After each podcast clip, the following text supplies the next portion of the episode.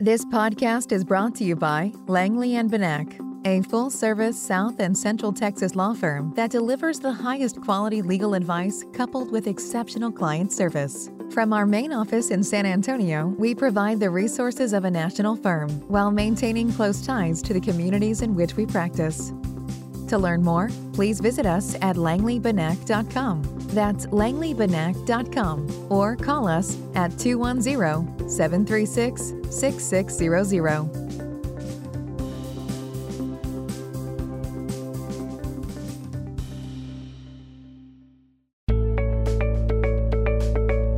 Today's episode is part three of a seven part series on managing business risk. This series is hosted by attorneys Dane Patrick and Mark Macias.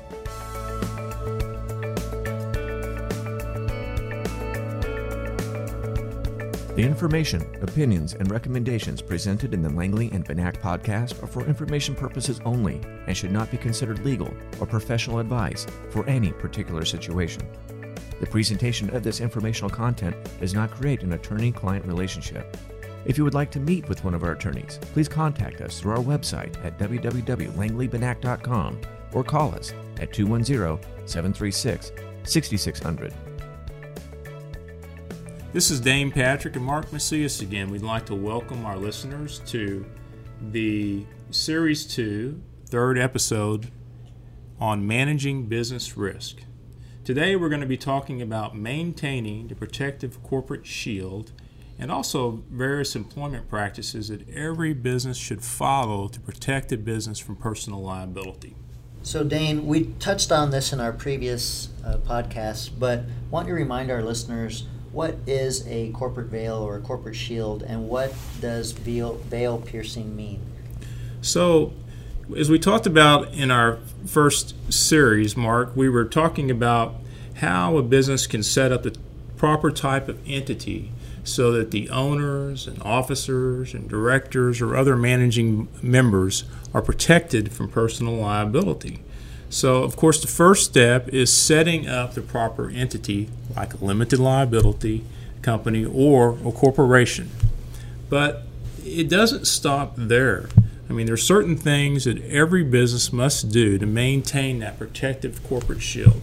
I like to tell clients that as a business and a business owner, it's their job to build the castle when they come to see their corporate attorney, it's a corporate attorney's job to build a wall around the castle. And so that's what we're trying to help the businesses do, Mark, because both you and I, being heavily involved in litigation, we've seen far too many times where a business has not properly followed corporate procedures and has exposed the owners and officers and managing members to personal liability. So when you talk about veil piercing, uh, what specifically are you talking about that would form a breach to this wall that you've talked about? So, Mark, in addition to forming the company, the proper entity, the company needs to follow certain procedures so that that shield that they put in place to protect the owners from personal liability is not pierced. Um, there's a number of doctrines in Texas that allow uh, a plaintiff to possibly pierce the corporate shield to get to the owners and officers and hold them personally accountable for obligations of the business. So, one of the most important things that a business can do is to follow all corporate formalities. In Texas, we are a very business friendly state, and so failing to follow corporate formalities in and of itself is not necessarily a sufficient reason or grounds uh, for a court to say that the corporate veil can be pierced. But having said that, all the cases talk about following corporate formalities is one factor that you may look at in determining whether or not the business or corporation or limited liability company is actually acting like a corporation or business liability company. And more recently, the state of Texas has enacted legislation which makes it more difficult to pierce the corporate veil. But can you describe for our listeners what corporate formalities exist and why are they important in order to prevent their veil from being pierced? So, Mark, the corporate formalities I'm talking about are very simple. The first thing you do when you set up a corporation after you uh, file that certificate of formation with the Secretary of State is you want to hold an organizational meeting. So, if, for example, you were a limited liability company, you filed your certificate of formation with the Secretary of State at that organizational meeting, assuming that you were a limited liability company that was going to be managed by uh, uh, managers, at that first meeting, um, the managers would want to uh, basically pass a series of resolutions on how the company was going to be operated. For one, they might establish a bank account for the company. All the managers can sign on that bank account. The managers have the authority to enter contracts and conduct business on behalf of the company. So that would be kind of your first step. And as, as part of those uh, minutes, you would also adopt what we talked about the, during our first episode, which is the limited liability company agreement, which is basically the blueprint on how you operate the company and follow the corporate formalities. So, in addition to that, Mark, typically, and I recommend that even for a limited liability company where the laws are more lax about corporate formalities, I recommend that every year they have an annual meeting. And at that annual meeting, for example, if it's governed by managers, which are like a board of directors, your members would elect those managers every year. Even if the members and managers are the same, you want to document that. It shows you're operating a company like a limited liability company and that you truly are following all the corporate formalities. And now most businesses also maintain what they call a, a company minute book. And so, so you will keep all these documents in a company minute book. Once you get your company up and running and you have corporate counsel, literally you can do this by way of consent. Your corporate counsel shouldn't have to spend more than a couple of hours a year helping document uh, these minutes. Well, you just touched on another important point, and that is for you know the simple Joe Smith out there who is looking to form a company and is looking to follow these corporate formalities as, as you've laid out. How cumbersome a process do you describe this to be for that person? Well, like I say, um, if if you're an individual and you're trying to do this yourself, it's not to say you might not be able to do it yourself. It's just to say if you have a lawyer who you can talk to on a periodic basis and meet with once a year, you may save yourself a tremendous amount of money in the long run by protecting you and your company from liability by doing things the right way. And so, when you talk about doing things the right way, one of the things that uh, we often find with these companies is that they do something called commingling.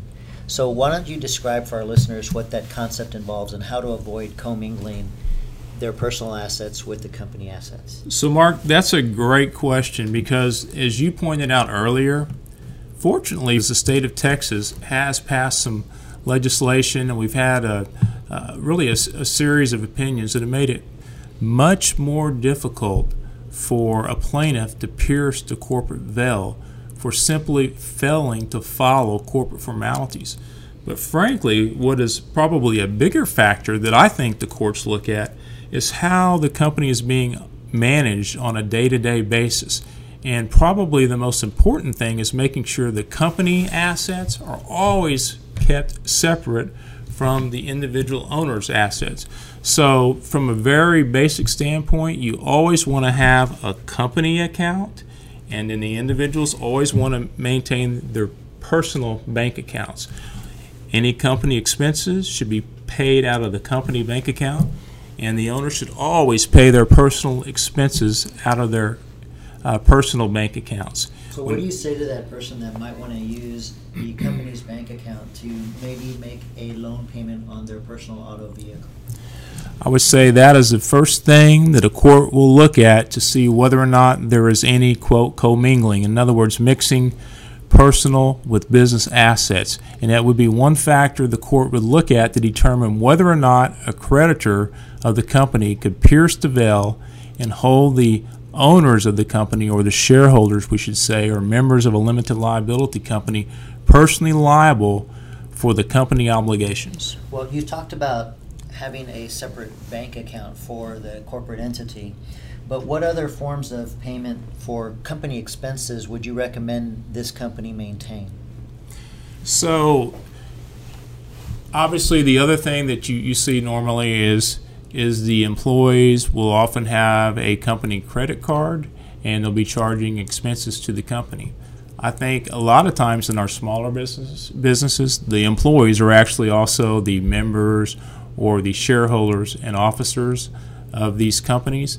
And I think there's a tendency often to use the company credit card to charge personal expenses, then go back and try to make reimbursements from the company or to the company uh, for these personal expenses.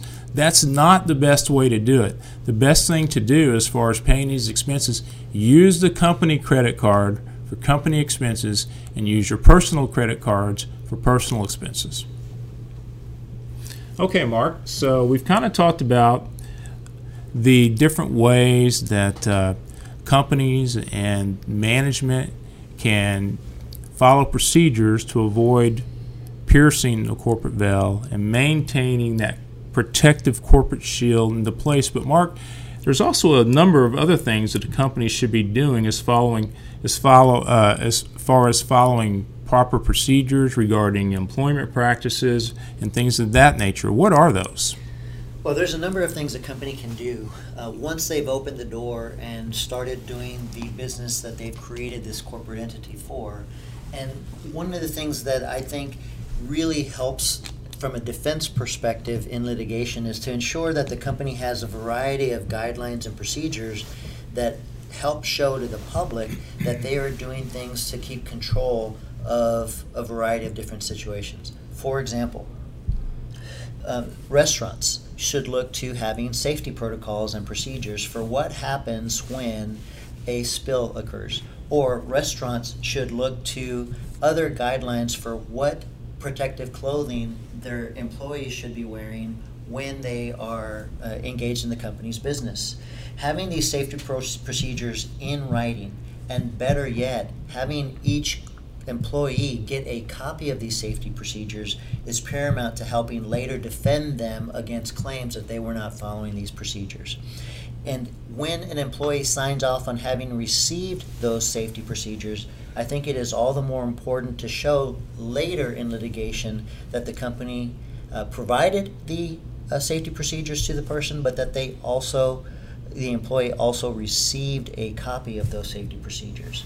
But beyond that, there are other things that an entity can do uh, to ensure that they're following a, a variety of federally and or state mandated programs. One of which is called OSHA.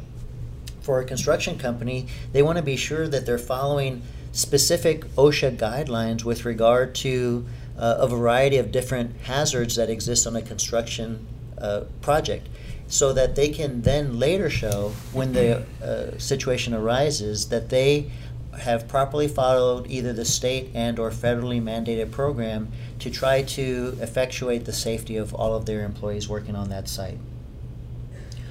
Another area I think that is important to think about is to have company policies and guidelines that are separate from these safety procedures and protocols. And so, one such thing that we are seeing more recently in litigation is a focus on cell phone policies. When you have drivers who are operating a motor vehicle incident, it becomes vitally important that they are attentive to their driving and not distracted by things such as cell phones. And so, for that purpose, it is vitally important that a company have in place policies that prevent their employees from using cell phones. But then, more importantly, it's incumbent upon the company to ensure that that policy is actually adhered to. So, not only do you want to have a policy that prevents cell phone use with the operation of a vehicle, you want to make sure that from the top down, from the president or the member all the way down to the employee who's operating the vehicle, is actually adhering to that policy and making sure that the employees follow that policy as well. You mentioned a few things about OSHA and about uh, notices to employees. Are there any certain types of notices that need to be placed in the workplace governing OSHA? Like, for example, are there certain posters that need to be uh, posted throughout the workplace in order to follow OSHA guidelines? Sure. Uh, the short answer to that question is yes. And the type of poster and the type of notice that is required to be posted is going to vary from project to project. And so you want to have a person who is in charge of safety, who is familiar with that specific project to allow uh, for a request from OSHA to enable the company to provide for the specific construction related safety notices required of the employees for that particular project. So, Mark, you talked about all the company policies that need to be followed. You talked about uh, employment guidelines that need to be followed. What about performing certain types of background checks? Should that also be done? Absolutely, that should be done.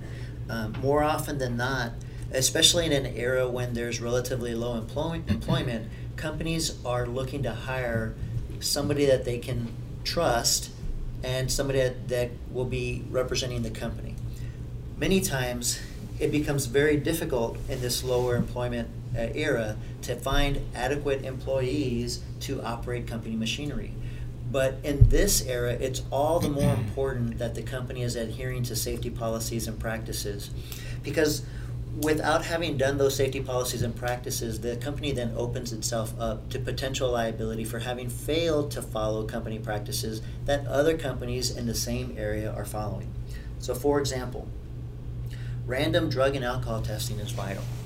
If in a prior uh, podcast we talked about a individual working for a company utilizing a crane well, it is important that the company conduct random drug and alcohol testing to ensure that that person that's operating the crane is not under the influence of drugs that could affect his or her ability to operate that machinery. Uh, more often than not, though, that random and alcohol drug test doesn't have to start later after the person's been hired. The company can do many things to ensure that they're hiring the right person for the job and include a a random drug and alcohol test at the beginning of that person's employment to ensure that they're not hiring somebody that is or has a history of alcohol or drug use. Beyond that, it's important for the company to conduct a criminal background check and a driver history check because in many instances they're not the employee isn't just going to be operating a large machinery like a crane, but they're going to be driving on behalf of a company. They're going to be going from project to project, perhaps in a company vehicle. And so it's all the more important that being the face of the company for that purpose, the person be somebody that doesn't have a criminal background. And so if you happen to have a person that has a criminal background, you're going to want to think twice about hiring that person, particularly when that person is going to be engaging with members of society on behalf of the company. You want to have the driver history check in place because you want to make sure that the person doesn't have violations either by way of citations or a history of automobile accidents, which makes that person a greater risk to be operating a vehicle on behalf of the company. Well, thank you, Mark. Those are all very helpful tips. This concludes episode three, and hopefully, the listeners have learned a little bit about maintaining the protective corporate shield and the importance of following company procedures. The next episode, we'll be talking about what the company should do if a lawsuit is filed against it. So I look forward to talking to you again next time, and hopefully, the listeners will stay tuned.